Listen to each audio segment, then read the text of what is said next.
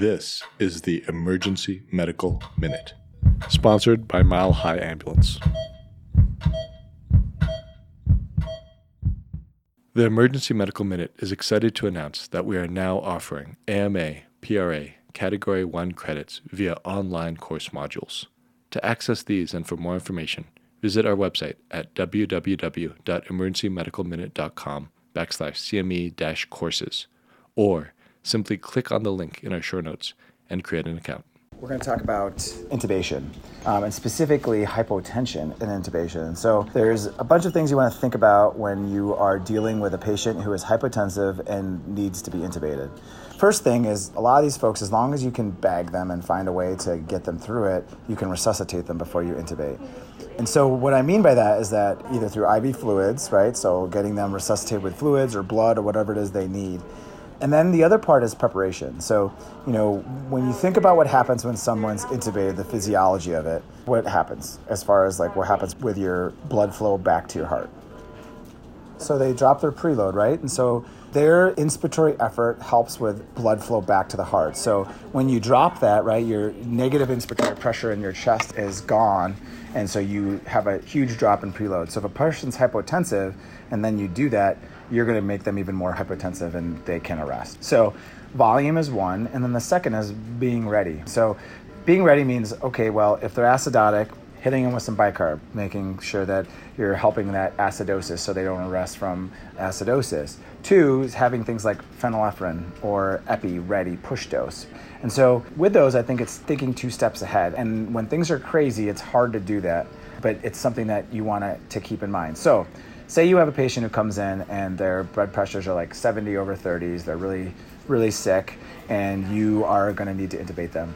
First thing I would do is ensure that you are getting pressure bag volume into them if you got your access. Second is make sure you call for the meds and have the meds ready that you are going to need post intubation. So that includes phenylephrine. 100 micrograms phenylephrine is something that can, you can push really easily. The thing about phenylephrine that's different from like epi is that it has no inotropy. It's all peripheral vascular, right? It's alpha. And then epi will give you inotropy plus alpha if you need the inotropy as well, if you're worried about the cardiac function. Then on top of that, the acidosis piece is you want to think about. So if this is someone who's hypoventilation or is really acidotic, like a COPD, or having that bicarb, knowing that the provider may want bicarb and having that ready. And then the last piece on this is ensuring you have the right meds that you're going to be putting these people down with. So etomidate is a good med in that it doesn't generally cause a lot of vasoactive issues, right?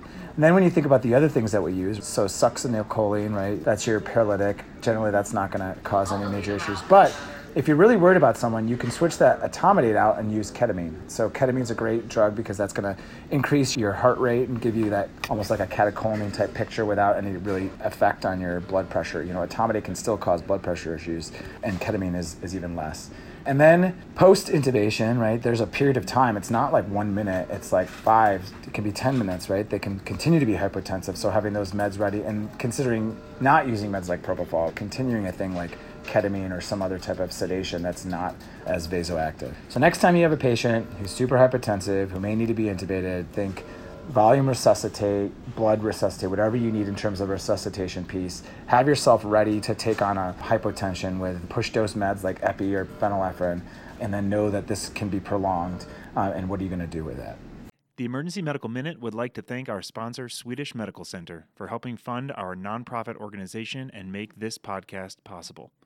Donations are essential to our organization to cover operational costs and fund the creation of our online courses offering AMA PRA Category 1 credits.